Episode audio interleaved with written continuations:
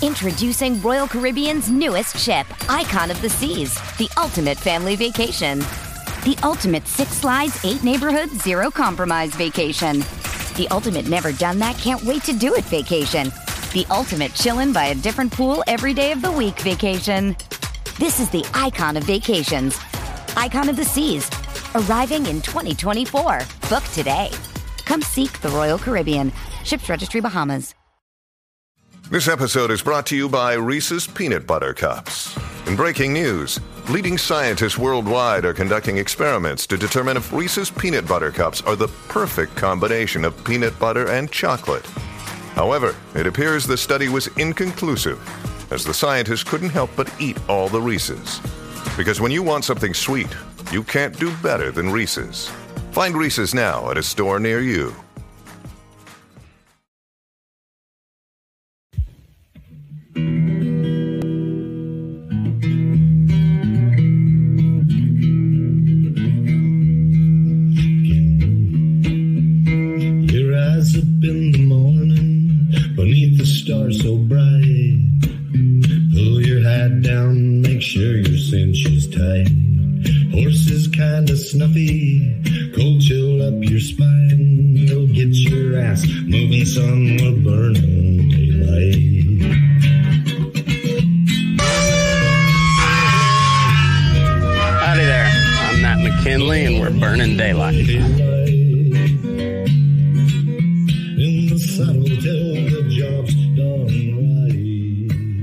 Welcome to Burning Daylight, the only podcast for the working cowboy. Well, welcome back, Daylight Burners. I am, as I'm recording it, it's a Sunday night, uh, December third, but this is the friggin' Farm and Ranch Report for December fourth, Monday, December fourth. twenty twenty-three. Uh, we'll go ahead. I hope you guys had a good weekend and everything treated you well.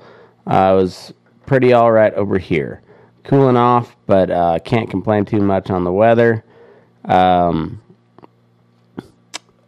getting ready for Christmas, and uh, yeah, it's uh, it's that time of year. So anyway, we'll just jump right into it. We'll start off with a market report. This is from National Beef Wire. As of Friday p m, live cattle closed out, uh, finished out down two seventy at one sixty-nine, one twenty-five.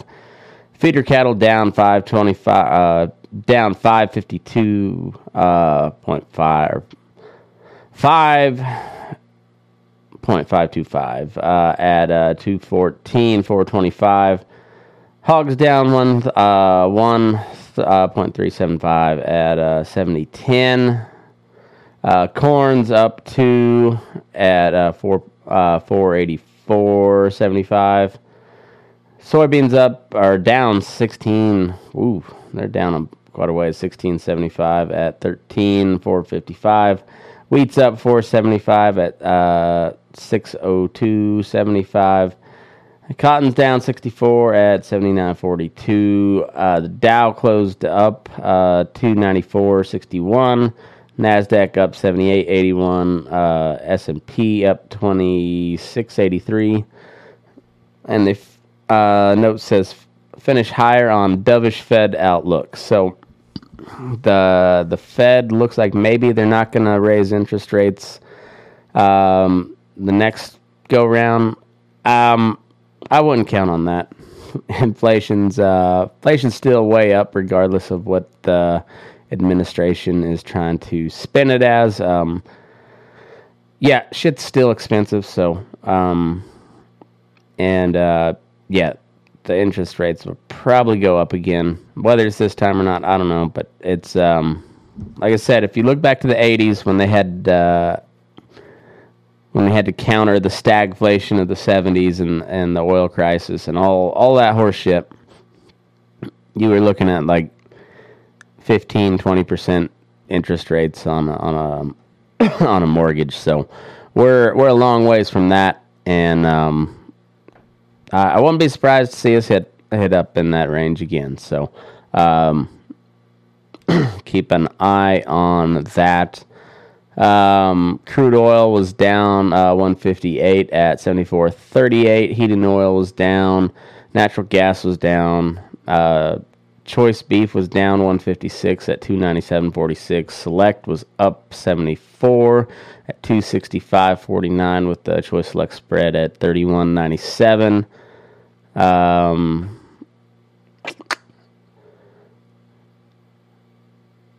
Uh, Looked like a winter storm through the weekend um, in the northwest. Uh, we didn't see much. Had had some wind. Had um, kind of almost moisture, but not much. Uh, looked like the southeast got some rain, so hope, hopefully that helped y'all out quite a bit. I know that's been the the worst part of the drought. I'm still working on uh, getting some guys together, and it might have to wait till after the first of the year, with uh, Christmas coming up and all that. But I would like to have a, kind of a round table with some Southeastern guys and figure out how they they handle drought down there and what drought looks like for them as opposed to uh, what I picture in my head anyway. So, because um, it, it's just a different world down there. Uh, live cattle trade uh, at uh, one seventy-four to one seventy-five. Thus far for Friday, the Texas Panhandle negotiated negotiated cash trade has been, has been at a standstill. Most recent live fob purchases were Monday at one seventy-five. In Kansas, cash trade has been mostly inactive on light demand. Uh, most recent recent market was Tuesday with live fob purchases at one seventy-four. In Nebraska, uh, cash trade has been slow on light demand. Most recent market was Thursday with live purchases um, from one seventy-four to one seventy-five and dress delivered purchases at two seventy-five. Western Corn Belt negotiated cash trade has been slow on light demand. Most recent live fall purchases were Thursday from uh, one seventy-four to one seventy-five and dress deliveries at two seventy-five. So not much, um, not much going on there. Cattle on feed. Um, Inventory was up two percent. Uh, placements were up four percent uh, above twenty twenty-two. Uh, placements were at uh, two point one one million head. So roughly half the roughly half the inventory in, in October was uh, because because of placements. So a lot of turnover that time of year. Uh,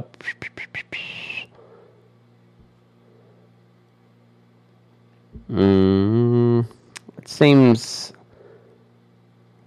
I guess, um, beef exports, net sales of six thousand three hundred metric tons for twenty twenty-three were down thirty-seven percent from previous week and forty-nine percent from prior four-week average. Huh. I wonder what caused that. Increases primarily for South Korea. Decreases, um...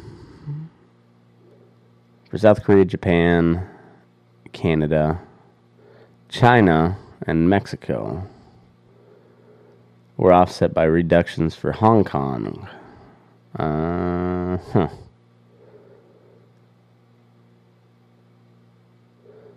So, for whatever reason, um, exports were down quite a bit, it seemed like. thirty-seven percent, that's, uh, that's a lot.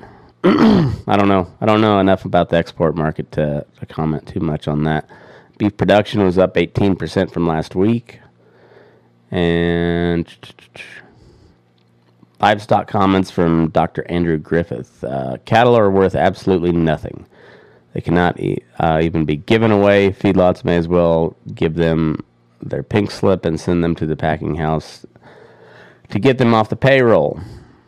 I apologize for digressing, but it feels as if finished cattle prices are pointing towards the end of time, despite finished cattle prices fall, failing to push higher and even holding uh, and even hold par leading up to the end of the year. Holidays prices are not terrible.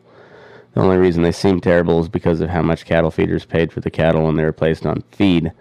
It's exactly the reason cattle feeders are bidding less on feeder cattle today. Strong profits will come back around sooner than later. The, later, the key is not uh, losing the farm on those being marketed today. Um. So, um, tough market for sure. That's uh, that's kind of about it. Uh, next up from the Western Ag Reporter, um, I saw a couple different sites, but I subscribe to Western Ag Reporter, so I'll read from here. But uh, Colorado Wolf Rule provides lethal take options. Uh, the U S Fish and Wildlife Service uh, finalized a ruling that classifies the gray wolf as an experimental population under Section ten J of the Endangered Species Act. According to the U S F W S, the ten J ruling will provide uh, management flexibility in support of the state of Colorado's voter-mandated gray wolf reintroduction program. The ruling will go into effect December eighth, twenty twenty-three, and wolf, wolf reintroduction is set to begin on December thirty-first, twenty twenty-three. Uh, Andy Spann, a cow-calf producer in Gunnison, Colorado, is, is thankful for the ten J ruling and believes it is a very, very important uh, part for reducing conflict with ag producers. It's going to be, uh, speaking on the wolf reintroduction, it's going to be very impactful, not just for our operation, but for everybody's operation. In October, Colorado Parks and Wildlife announced that Oregon Fish Department of Fish and Wildlife will be a source for up to ten wolves for the Colorado gray wolf reintroduction efforts. Um, the Colorado Wolf Restoration fi- uh, Final Plan, Plan Final, uh, outlined the ideal release locations, which are constrained by several factors. Releases must be a minimum of sixty miles from Colorado's borders with Wyoming, Utah, and New Mexico, as well as similar buffer as requested by the tribes of the sovereign lands in southwest Colorado. Uh, based on these factors, along with ideal habitat for wolves, the two proposed release sites are first along the I seventy corridor between Glenwood Springs and Vail, and extends down to the Roaring Fork Valley. The second southern area is along the Highway fifty corridor between Monarch Pass, east of Gunnison, and Montrose. Huh. The second release site would uh, would put wolves essentially in Spann's backyard. Spann described the Gunnison Basin as a big bowl. In the winter, he explained a large number of deer, elk, and other wildlife funnel down and move into the bottom of the basin. Spann expressed his primary concern is having his and other people's calving operations within a quarter mile of where the elk winter, which is which are in theory the wolves' main source of food. Our operation already has somebody out calving uh, twenty-four hours a day. We don't really have a problem with predators, but that might change. Um, so he goes on to talk a little bit more about that. Um, yeah, it's a big deal. Those those wolves can really wreak havoc, and uh, we've seen that up in Montana and Idaho, and uh, there's a reason the old-timers killed them out, you know? It was, uh, it was a, they had a legit reason for it. So the lethal take options, uh, Greg, Greg Peterson, a cow-calf producer east of Gunnison, is also thankful for the ten J ruling, but stressed it is just is not just as simple as having uh, lethal take options. The lethal take options are, are there. They are a possibility, but you really need to read how those processes will take place. In other words, how they'll be executed to have lethal take, and then the potential repercussions if you do that, Peterson cautioned. Peterson explained it's not simple as being exercise, uh, being able to exercise lethal take first time you see a wolf going after your livestock. According to the plan, lethal management should not generally be a first line of defense. Even if wolves are seen biting or harassing livestock, the plan suggests non-lethal methods of hazing be used first. Uh, so it's like the the rules of engagement for for um, you know, like the later stages of Iraq and Afghanistan, where like they had to be shooting at you while also cursing out your mother and able in order for you know our troops to be able to return fire or something like that. Um, in order for a producer to have the ability for lethal take of wolves that are harassing or killing livestock, they must first receive a permit from uh, Parks and Wildlife, and non-lethal conflict mitigation measures will be considered prior to issuance of any lethal take permit. If a wolf is killed by a producer with a permit, it, It must be reported to C P W within twenty-four hours, and then a preponderance of evidence, including dead or injured livestock or working dogs, or other physical evidence should be present, which would lead a reasonable person to believe that a depredating uh, wolf or wolves are, were involved, or that a wolf attack on, a li- attack on livestock or dogs was occurring or imminent. It's not as simple as that you just have the ability to kill them now. Um,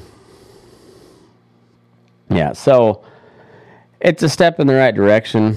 They're, I guess they're at least, uh, they're at least recognizing that there's, there's a le- legit producer concern there. Um, so, uh, like I said, it's better, better than nothing. Um, So, kind of along the same, this is also from Western Ag Journal, um, but along the same lines, there's a, a ten-year study on the the effect of cattle grazing and the sage grouse uh, conducted by the University of Idaho.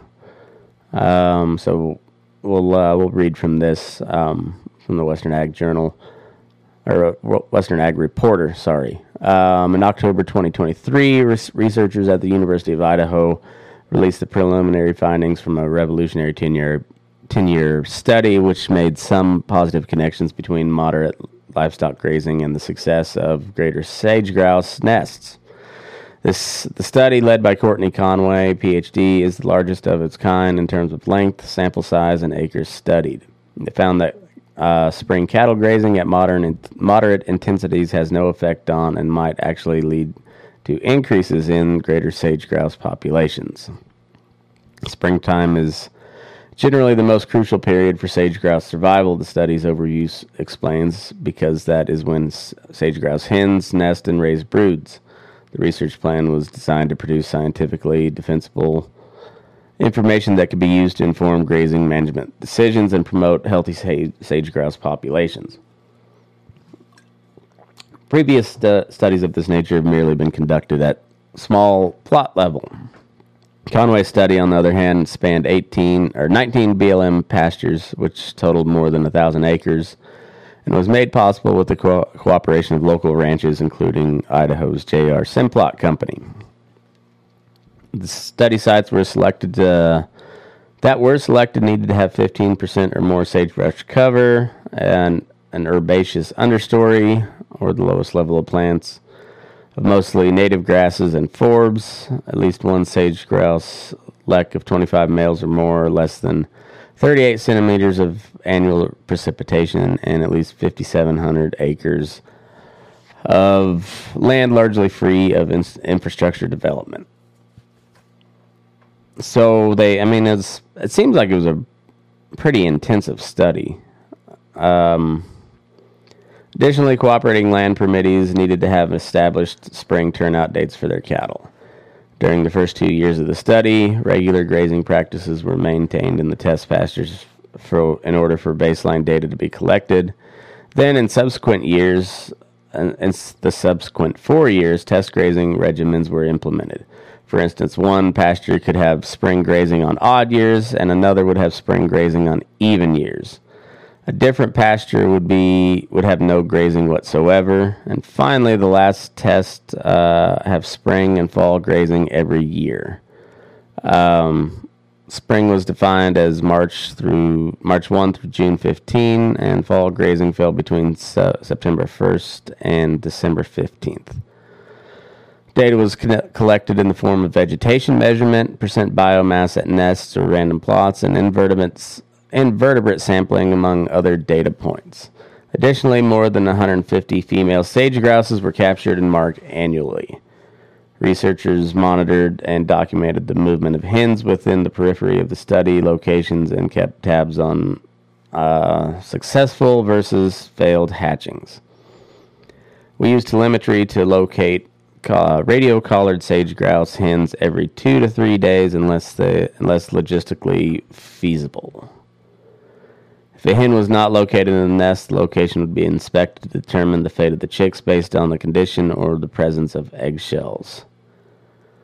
Um, Anyway, at the end of the twenty twenty-two season, the researchers concluded that it was a very successful field season.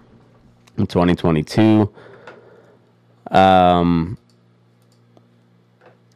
the project tracked more nests than any other year, despite only conducting field work uh, at four study sites, uh, the twenty twenty-two annual report shows. Um, bum, bum, bum. Sorry, my eyes are drying out. I'm gonna spray some drops in here so I can read this. Read these stories for you better. I can read, I promise, fellas. Um, and ladies, too. I'm sure there's like three of you out there.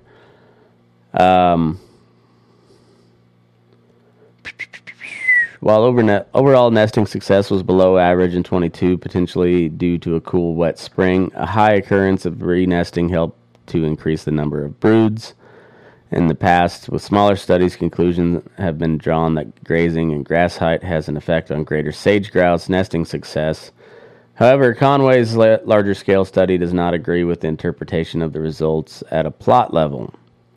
He hypothesizes that sage grouse in smaller-scale studies may rely on taller grass to better hide from uh, predators, but at a pasture scale, cows tend to graze in areas with fewer shrubs. Therefore, we may not see a long, strong link between grazing and sage grouse nesting success at large scales. Another potential explanation is that some nest predators may be avoiding pastures where cattle are present.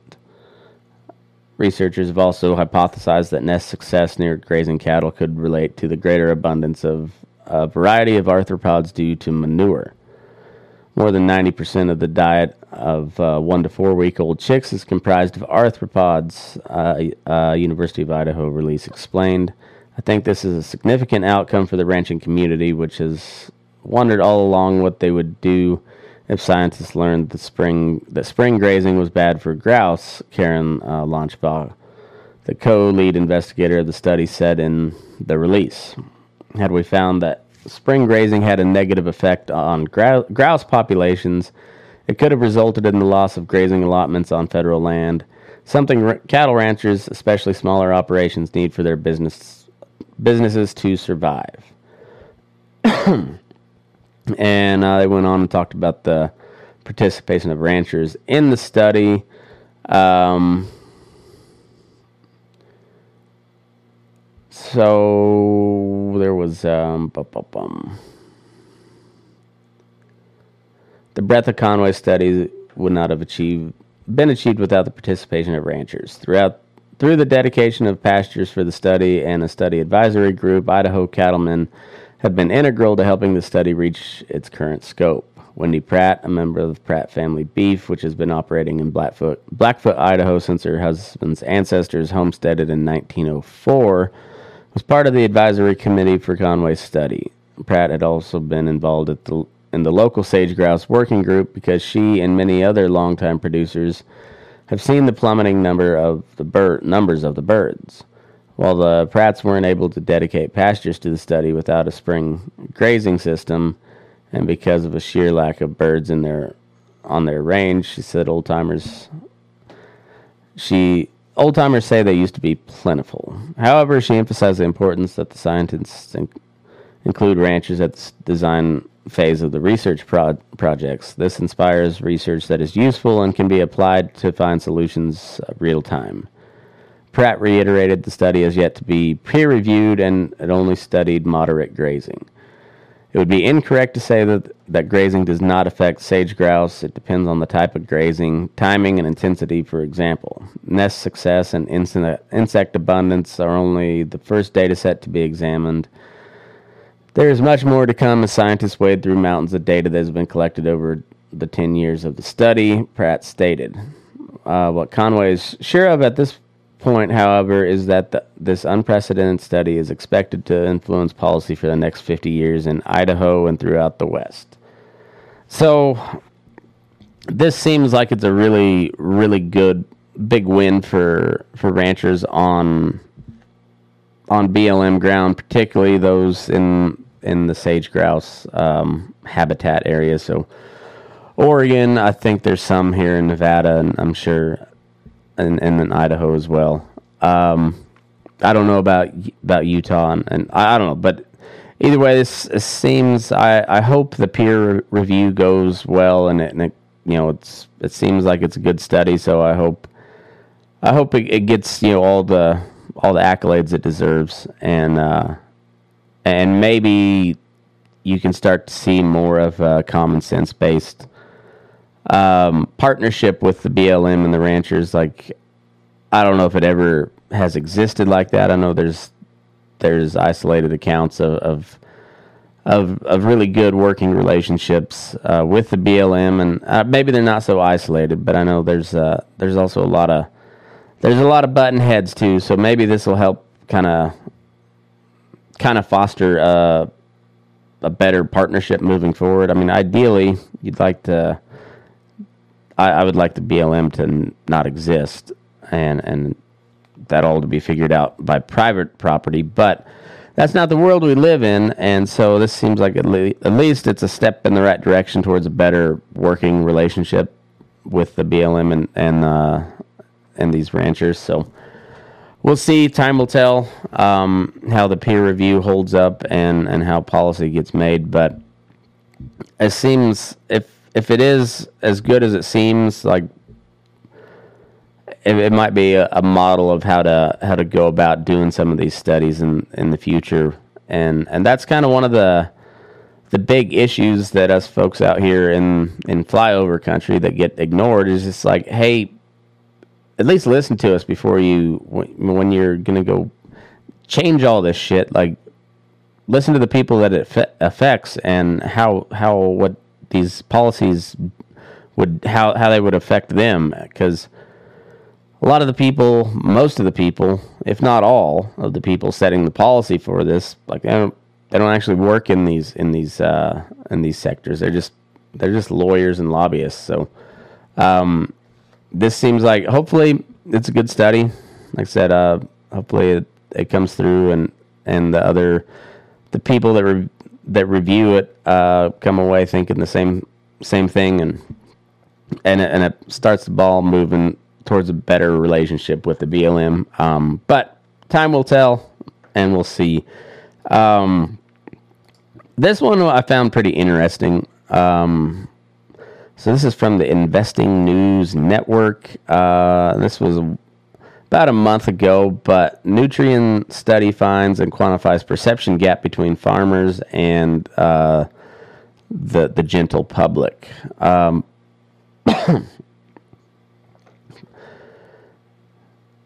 Huh.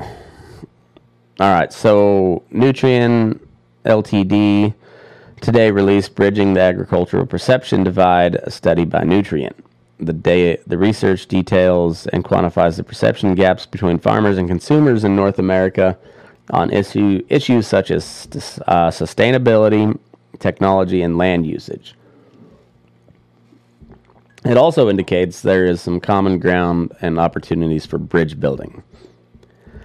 Farmers and consumers agree, this is a quote from the study, um, farmers and consumers agree agriculture has the greatest opportunity to influence a stable or a sustainable future, more so than any other industry. This alignment is incredibly promising and provides the foundation for us to build common understanding, said Ken Seitz, president and C E O of Nutrien. The world is asking a lot of our farmers, and it is incumbent on all of us to support them in safely and sustainably feeding the future. The study, which was conducted among six hundred four crop farmers and three thousand three consumers in the U S and Canada, evaluated twenty-two statements, uncovering four areas where perceptions varied the most. I like how it's just U S and Canada, even though they say it's in North America. They just leave out Mexico. They're just like, ah, let's face it, these guys don't give a shit about sustainability. Uh, well, they're just gonna, we're we're gonna use them as a, you know, that, that's where we, we kick all the stuff that we don't want to do. Uh, that we're we're not ready to to to ship over to China yet, but we don't want to do it here necessarily. We'll send that down to Mexico. It seems like a good plan. Um, Evaluated twenty-two statements, uncovering four key areas where perceptions varied the most. uh, that being environmental stu- environmental stewardship, industry advancement, social responsibility, and societal support for farmers. Um, so environmental stewardship, they they say sustainable care of agricultural land. Industry advancements includes in, uh, innovation and adoption of modern farming techniques to support a growing population and evolving dietary needs. So they're they're teaching you how to grow them bugs. Uh, social responsibility, meaning fair and transparent food sources and pricing. Societal support for farmers, including farm in- income, government support, and assistance with new farming practices. The study, the findings revealed the largest perception gaps between farmers and consumers are around topics related to environmental stewardship and in, in industry advancement. For example, farmers were significantly, significantly more likely to agree with the statements related to the responsible use of crop inputs, chemical use and envir- environmental progress, farming careers, and soil co- quality. However, topics related to societal support for farmers reveals much closer agreement. Um, the study also finds that younger consumers have the lowest interest and trust in agriculture. So that's uh, that's a big problem. Uh, so they they're saying. Farmers were significantly more likely to agree with statements related to the responsible use of crop inputs, chemical use, environmental progress, farming careers, and soil quality, but the consumers were not. And um, huh. So when farmers were asked about the top issues affecting uh, the agriculture industry today, their responses included the rising cost of growing food, followed by a desire for consumers to have more knowledge about the industry and concerns around misinformation where f- about where food comes from and how it's produced. However, sixty percent of consumers want to learn more about agriculture, including two-thirds of Canadians and more than half of U S respondents. Addressing the trust gap in agriculture can not only unify farmers and consumers, but also ignite the interest and passion of younger generations who seek Uh, purpose-driven roles, said Jeff Tarsi, uh, Executive Vice President and President of Global Retail for Nutrien. These emerging voices prioritize sustainability, innovation, and global impact, and there's no mission more critical than that of modern agriculture. As we work to rectify misconceptions and forge a shared vision, we recognize that farmers are unwavering in their dedication to the land, blah, blah, blah, blah, blah, blah. All right, so the they agreed that there needs to be more societal support for farmers. Farmers and consumers agreed on that. Um, they didn't agree so much on the environmental stewardship and the industry advancement, and a lot of that comes down to organic, regenerative, and uh, I bet you a lot of it has to do with Roundup and glyphosate. Uh, from the consumer end of things, which one of these days the farmers will come around to the realization that they, yes, that shit does indeed cause cancer, and um, they people that made it knew about it for quite some time, and it's yeah all around just it's a wonderful uh, weed killer, not good for uh, human consumption, turns out. Um, but anyway, that's uh, that's just my understanding of it. Whether that's true or not, uh, I don't know. So don't sue me over it. But I, I generally tend to believe that shit's pretty bad for you. And I think, who is it? Monsanto that I think it's Monsanto that owns it. Um, I'm pretty sure they knew. Take a look into Monsanto's uh, past, and you'll you'll find all sorts of cool stuff. Um, now moving on, we've got uh, a rash of bannings of of uh, lab-grown meat, fake meat, uh, vegetarian vegetarian alternative to meat or meat replacement, whatever, you know, Beyond Burger, all that stuff. So Italy has banned bans lab-grown meat and tofu steak in a bid to protect uh, prosciutto and the people who make it. Prosciutto is delicious, so uh, I'm not typically big on government banning stuff at all, but um, if it means more uh, prosciutto, I'm okay with it. Um, Italy's government has moved to ban the production of lab-grown meat, a landmark move to the, the country's right-wing government says it has taken to protect uh, Italian culture and its agriculture sec- sector. The country becomes the first in Europe to ban the cultivation of artificial meat, with the bill signed into law Thursday after winning an overwhelming uh, majority in Italy's Senate. Factories found to be producing lab-grown meat faces fines of up to one hundred fifty euros, one hundred fifty thousand euros under the new guidelines, which is about one hundred sixty-three thousand dollars. Cauliflower steaks are also off the menu as the country moved to ban the use of meat-related words to market vegetarian products. Words like tofu steak or veg prosciutto reveal an inappropriate phenomenon of using labels traditionally associated with meat to sell products with vegetable protein. The Financial Times reported the bill as reading. We are the first nation to ban it, to the chagrin of multinational companies that hope to make monstrous profits, jeopardizing the jobs and health of citizens. Francesco Lollobrigida, the Minister for Food Sovereignty and Agriculture, said on a, uh, in a uh, post on Facebook. Francesco Lollobrigida. Lollobrigida. A bibbidi bobbidi. You can't have the fake meat. The real meatball. No, none of the fake shit. Um, all right, so, look at you go, Italy. Look at you go. Uh, Italy's ban to move the products has been praised by uh, Italian agriculture groups, keen to keep the country's nine point three billion euro meat processing industry. Um, Coldiretti, Italy's biggest farmers association, warned that the allowance of lab-cultured meat would herald the rise of multinational companies at the expense of local Italian producers. He's probably not wrong. Um, we are proud to be the first country that, despite being in favor of research, preemptively blocks the sale of lab-produced food, the effects which are currently unknown on the health of consumer citizens. Uh, Tori uh, Prandini, uh, president of uh, Coldiretti, said in a Facebook post, while there is obvious economic motivation behind Italy protecting its meat industry, it also reflects a bigger culture war being waged by, waged by Italian Prime Minister Giorgia Meloni and her right-wing Brothers of Italy party. uh, anyway, I guess there's some...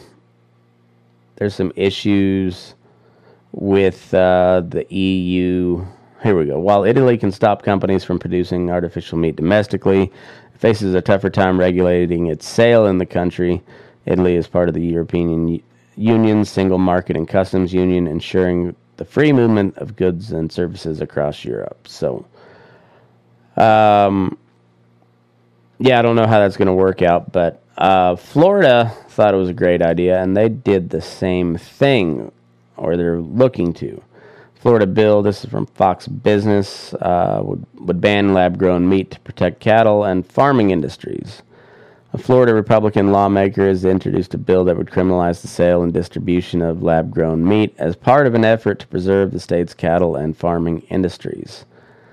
The proposal, known as House Bill four thirty-five, aims to make it unlawful for any person to manufacture, sell, hold, uh, or offer for sale or distribute cultivated meat as defined as any meat of food product produced from cultured animal cells in the state of Florida. The bill seeks to establish criminal, criminal and license, licensing penalties, as well as provide that such products are subject to an immediately stopped sale order. The bill says anyone who violates the ban would be subject to a second-degree misdemeanor, while any establishment that is that distributes or sells cultivated meat is subject to disciplinary action, including suspension of the business's license. The legislation would authorize the State Department of Agriculture and Consumer Services to adopt rules to implement the ban. State Representative uh, Tyler Sirois, Sirois Tyler. I like Sirois better. I bet he's a boozer. Tyler Sirois, who introduced the bill earlier this week, told Politico that he believes lab-grown meat is an affront to nature and creation and is part of the latest initiative in the E S G agenda, that's environmental social governance. Um, G O P presidential candidate and Florida Governor Ron DeSantis has taken a bold stance against E S G, uh, arguing that the globalist ideology threatens economic freedom and other American values. Um, I looked up this dude. Uh, let me see if I can find him. Tyler Sirois. Tyler S I R O I S. He had a...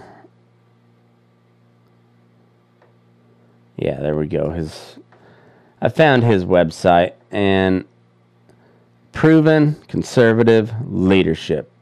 He kind of looks like a, a, a younger Ted Cruz without the widow's peak.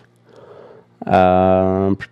He's a father, husband, community leader, public and public servant dedicated to the principles of limited limited government, individual responsibility, and constitutional liberty. So limited that he wants to ban an entire product from being produced in his state. That's how limited he wants his government. Um...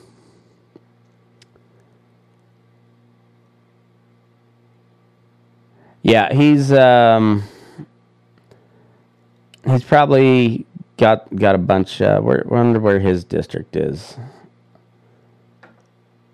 Meet Tyler. Let's meet Tyler. He's a father, a husband, a community leader, public servant, dedicated to the principles of limited government, individual responsibility, and constitutional liberty. Sirois is how you call his name. Um. Cocoa Beach High School. That's where my sister-in-law and her husband lived there for a little while. Went to Florida State. Party, probably uh, banged a lot of hoes there there at Florida State. Um, he worked for the Regional Aerospace Workforce Initiative, a partnership between the Florida High-Tech Corridor Council and Brevard Workforce. So he's just been some sort of government worker. Uh, currently, Tyler works to support our law enforcement, prosecutors, and victims of crime as executive director for the Office of State Attorney Phil Archer. So he's a lawyer, and he's worked as a government employee of some point, and I wonder if he thinks his job should exist. Uh, I bet he does, because limited government, you know. Limited government. Anyways, I I think, and this is this is me, my my personal thoughts on this. I think this banning of meat's a bad idea, or of the, the lab-grown meat. I th- I think it's a shit product. Um, I, I have no, I, I have no doubt that uh, the powers that be will eventually try to use this stuff as much as they can, and the the big meat packers will, if they can figure out how to how to mass produce it cheaply, they'll be all in favor for it because they won't have to, they won't have to worry. What was it? Oh, sorry, I was reading a comment there. Anyway, they they won't have to eat it. The, they'll uh, they'll use it to um, they'll use it to serve to like prisoners, like in, in the prison system or something like that. Uh, Joe says I sound like I'm underwater. I will. Uh, Might have to fix that in post. Let me. Uh, I'm gonna. I'm gonna take a slight recess, and uh, we'll come back. All right. I think I'm back, I think. Hopefully that sounds better. If not, I will have to fix that in post and um, hopefully get this re-uploaded. But anyway, um, I think this is a bad idea because, like I said, I have no uh, no doubt that if this this shit's um, able, if they're able to produce this stuff cheaply and efficiently, uh, the packers will love it because then they'll no longer have to deal with the goddamn ranchers that are always in their hair wanting more money for their cattle and shit. You know, they they've got their little system set up with uh, the dairymen that they can they can just crank out those those crossbred calves. That's a steady supply, and now they just put a bunch of goo just on on a package and you vacuum seal that, and there is no rancher involved whatsoever, and the packer man is happy because that's that's um you know that's just one less step that he has to take. And um yeah it's um uh, it's it's not a not a Not a good product, I'm sure. Um, but I, I don't, I don't think banning it's the that like I'm I'm all for for free enterprise. Uh, let them make it, and if people want to buy it, I have at it. It's probably going to taste like shit. Probably not good for you. It's not good for the environment, um, or at least it's not, not any worse or any better for the environment than just raising the damn cow is. Um, and also, it's not natural. Like, it's not good for you. I, I, I don't see any way that it that it could be good for you. But let the market decide that. And um, I, I'm fine with the labeling stuff. Like, yeah, don't. Don't uh don't try to trick people, and also like don't don't use it as a as a cheapo deal just to feed it to a bunch of prisoners. You know, like do that if we don't know what the, the shit's gonna do to people. Like you're no better than the Nazis. That's what they did. So no, I, I think uh, I think let the market figure it out, and um and I think that the stuff should be should be tested to to. Every level possible, um, but I, I mean, I guess they already they already cleared it for, for human consumption, so it's just it's a matter of time. But um, also, you're, you're gonna have a bunch of hipsters who are gonna be like having these lab meat speakeasies, you know, because it's it's illegal in Florida, so they're gonna set up like an underground restaurant that only serves lab meat, and it'd be like the hot spot in Miami or, or some bullshit like that. Maybe it's not going to happen in, in Florida so much. That definitely, I could see that happen in, in California, but the thing is, they're not going to ban lab-grown meat in California. Come on. They're not going to do that. They'll ban, they'll ban natural meat in California before they ban, ban the lab-grown shit. Um... Maybe that's what they need to do in California is ban uh, ban real meat, and then they'll make it kitschy and cool again, and all the hipsters will, will have their little speakeasy so they can go get a steak, and, and maybe that'll like slowly fix California culture over time, just like the, the sheer injection of protein and, and animal product into their diet, just like causes a surge in testosterone, and all of a sudden they're they're not quite as bitchy. Maybe, probably not, but I don't know. It makes about as much sense as banning this stuff, um, and unless it's like been proven to be really dangerous, like it's gonna kill you, you know, real fast. I, I mean, I just don't see the I don't see the benefit in in. Uh, And banning it, I think it's a that's a lazy move by the by the the meat the meat eaters. You know, like no, just make a better argument. Like, hey, my shit's real. It's got one ingredient, and that's meat. You know, it's got it's got uh it's got protein and fat, and a bunch of amino acids and, and minerals and stuff that you can't get anywhere else. and it's not made in the lab. Like, it's pretty pretty easy sell, really. Um, no need to ban it, I don't think. Uh, all right, so moving on. We got the U S leads a trade dispute uh, over Canada's Canada's dairy market. This is from Agricultural Dive. Um, Canada's method of allocating lower tariff rates to dairy importers does not limit access to the market. Uh, dispute panel ruled on Friday, rejecting arguments from the U S that the country's majors breached trade commitments. Um...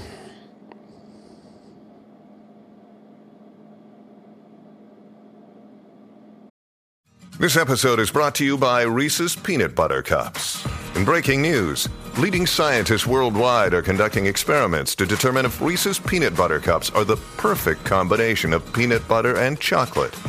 However, it appears the study was inconclusive, as the scientists couldn't help but eat all the Reese's. Because when you want something sweet, you can't do better than Reese's. Find Reese's now at a store near you.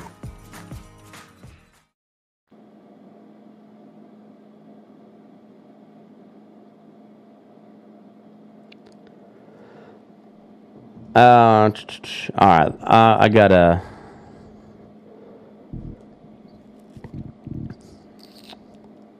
I'm not really for sure on, on how all this tariff stuff goes, but essentially it's a it's a protection type deal that Canada has, and apparently it's it goes against the spirit of the U S M C A Act. I don't know. Um, it, it's um. It's all kind of gobbledy, gobbledygook to me, but either way, they ruled in favor of of uh, Canada, and I don't know what happens after that. So um, Canada just says, "Hey, piss off, guys." Uh, but also on this uh, another note, um, Nestle and Kraft get a big win against uh, egg producer in a price fixing case. So Illinois federal jury found Cal-Maine and other producers liable for limiting supply between two thousand four and two thousand eight in an effort to drive up costs. A unanimous jury ruled that multiple egg, uh, major egg producers conspired to fix the price of the commodity between two thousand four and two thousand eight. The decision last week delivered a major victory to food giants such as Kraft, Heinz, and Nestle. So it wasn't it wasn't any anybody that um, you know any. any Anybody that was really wronged, it was just a bunch of giant corporations that, that got money. So uh, it, was, it was probably bigger corporations uh, beating up on, on this these chicken producers, which are also giant corporations. But uh, the initial lawsuit filed in the Northern District of Illinois in twenty eleven, numerous food giants, including Nestle, Kraft, General Mills, and Kellogg, alleged egg producers, Cal-Maine Foods, and Roseacre Farms, along with trade groups, the United Egg Producers, and U S egg marketers, conspired to artificially limit the supply of hens and kill them earlier than normal between nineteen ninety-eight and two thousand eight. The major, mood manu- major food manufacturers who pu- purchased eggs from producers allege that this scheme caused prices of the eggs to increase, impacting their bottom line. Jurors declared the scheme took place for four years, ending in two thousand eight. Um, for the first time, the defendants have been held liable for their antitrust violations, said attorney Brandon Fox, who represented the food companies in the case. Cal-Maine Foods, the largest egg producer in the U S, said in a statement that it It took action twenty years ago to improve the welfare of hens, and that it did not intend to limit supply and impact of the price and, and impact the price of eggs. The company claimed it was successful in proving that the time frame of the conspiracy did not run for ten years like the initial lawsuit claimed. Cal-Maine Foods will vigorously contest plaintiff's presentation of purported damages and will continue to assess the decision and options for appeal. Um, so they, total damages owed by producers to the victorious food companies will be decided by Wednesday, November twenty-ninth. So I don't know what the, they came up with, but, um, I don't know enough about that, that case to really dive into it too, too much further. But, uh, there was a few other stories that I had, um, Dan Dan One Horizon Organic suspends use of milk from Texas farm at the center of a PETA report. Um, I don't know what happened at this this one, but it, I'm sure it was one of those PETA hit videos, and um, whether or not they do anything with that or not. Uh, also in the news, there's uh, this C O P twenty-eight. Um, thing that I, I'm not sure when it, if it's happened or is going to happen, but they're like agriculture's at the, the heart of it. And so this piece was like, uh, it's called Devising a Just Transition for Sustainable Livestock Agriculture. So at least they're, they're talking about like, hey, don't get rid of, you know, li- livestock agriculture and, and just go straight to bugs. No, at least, at least, give us like a grandfather period, um, but it's it's pretty tough going. They're they're saying farm income is to fall seventeen percent from last year, um, with commodity prices declining and expenses rising from agriculture dive. U S D A expects the agriculture sector to see a significant profit declines in twenty twenty-three. Farm income is expected to fall roughly seventeen percent in twenty twenty-three as lower commodity prices and declining government payments weigh on the agriculture sector. Um, net farm income, a broad measure of profit, profitability, is forecast to hit one hundred fifty-one point one billion dollars. U S D A's Economic Research Service said Thursday. That's down from a record high of uh, one hundred eighty-two point eight billion dollars. Last year. So, I mean, it's down seventeen percent, but it's coming off of a record high. So, uh, despite the drop, for, forecasted net farm income for twenty twenty-three is still fifteen percent higher than the average of the last two decades. Um, so fifteen percent higher. So you're you're beating inflation, I guess, a little bit, but. Profits from twenty twenty-one to twenty twenty-three are the highest in the last fifty years, but also the highest inflation that we've had also. Um, it's probably going to get get worse. I mean, there's... I don't know what happens to the to the family farm. Like, if, if they all just get bought up into these big con- conglomerates or what, but it, it just... It's harder and harder to make a living at it, and I don't know where it goes, but... Um, there with all this this technology stuff. So there's an article here about how they're using a supercomputer down at the University of Florida and A I to determine how to breed plants specifically for taste and whatnot. So they're they're they're trying to like breed the. They're trying to like capture the the modern American like food psyche and and. De- determine what flavors are going to be the the most desirable, and and, uh, and make like this these hybrid, you know, super delicious plants. I guess that I, I don't know. It, it's it's it's all kind of crazy, and I, I don't I don't know where where agriculture goes here in the in the coming years, but it's uh it's a wild one. And so there was another article here from Western Ag Reporter. Um, uh, and it was like John, Senator John Thune was, uh, was speaking in, uh, in the Ag Committee hearing, uh, on the innovation, uh, in American agriculture, leveraging, leveraging technology and artificial intelligence. Um, Throughout the hearing, um, testimonies from technology, manufacturing, and agriculture professional, professionals were provided to, sim- to demonstrate how precision agriculture can be used to increase yield, quality, and efficiency of crops, and accurately monitor drought uh, and track intake and other data points in livestock. Um, panelists also provided recommendations for overcoming potential obstacles and producer concerns with technology and artificial intelligence. One of that's being data sharing. We've come to find out over the past several years that your data is worth a lot. Um, and then there was one here, like Del Monte is using regenerative agriculture down in, um, I believe it was So we got Argentina or Costa Rica. Costa Rica for pineapples. And um, and they're doing it in, in uh, Costa Rica on their own dime because it's not subs- subsidized in the U S. So, uh, but apparently it's helping their their yields and also the environment and whatever, blah, blah, blah.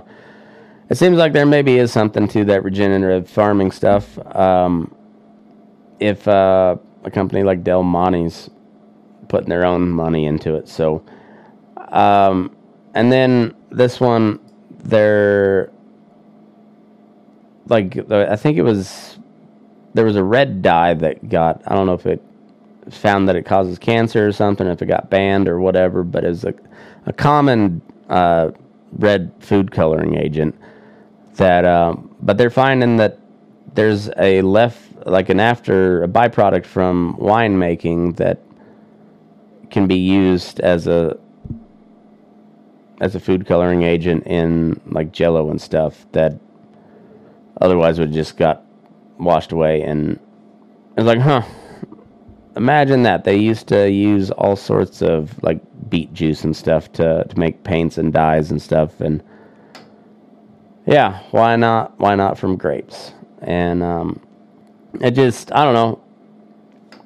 Anytime you have a byproduct like that, like try to figure out a way to use it. And, and sometimes it doesn't always work. Like radioactive shit, you can't really, can't really do much with that. But there's, you know, when, when it's just this sludge that comes comes after the, the winemaking process, why not? Give it a shot. Try to find something to do with it. Um, I guess kind of on on some good uh, good string of of uh, maybe some good will be done with um, with federal money. We'll end it on, on these stories, but the U S D A invests nearly twenty-eight million dollars into be- to to support beginning farmers and ranchers.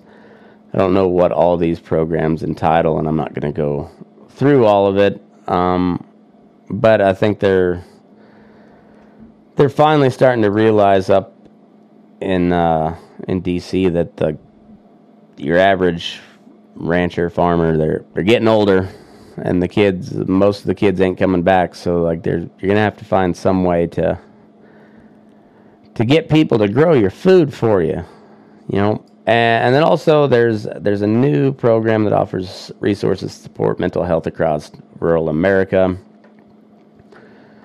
And so this is out of New York, Mayville, New York. Rural Minds is a five oh one c three not-for-profit with a mission to serve as the informed voice for mental health in rural America and to provide mental health information and resources. Today announced the launch of a comprehensive online resource center to provide uh, actionable mental health information.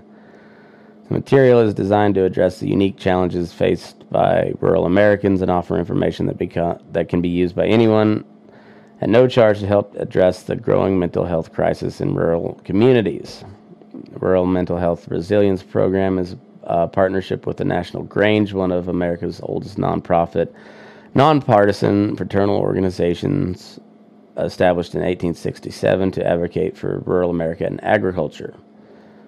The program is being launched today by National Rural Health Day at two industry events, blah, blah, blah. Um, so uh, you can go find all of that at ruralminds.com slash resilience or ruralminds dot org rather slash resilience. I don't, sounds like a, I'll, uh, click on their website here, and I don't know, there's uh they got mental health crisis resources, mental health resources, rural health includes mental health, rural mental health webinars, rural mental health news. So I don't know, might be something uh to look into. It's got a suicide hotline hotline on top, dial nine eight eight nine eight eight. Um, it's a lot of, lot of people that, um, struggle with that. So if that's you, might, maybe something to look into. Give somebody a holler.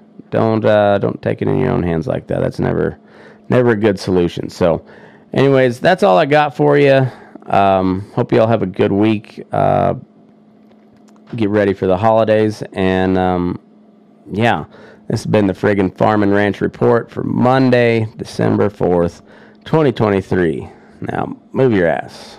We're burning daylight.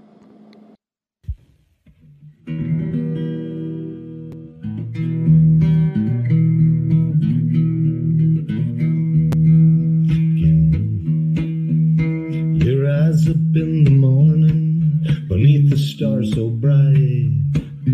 Pull your hat down, make sure your cinch is tight. Horse is kinda snuffy, cold chill up your spine. We'll get your ass moving, sun, we're burning daylight. Burning daylight, burning daylight. In the saddle till the job's done right. Burning daylight. Well, life is just a gather, and you won't catch 'em all.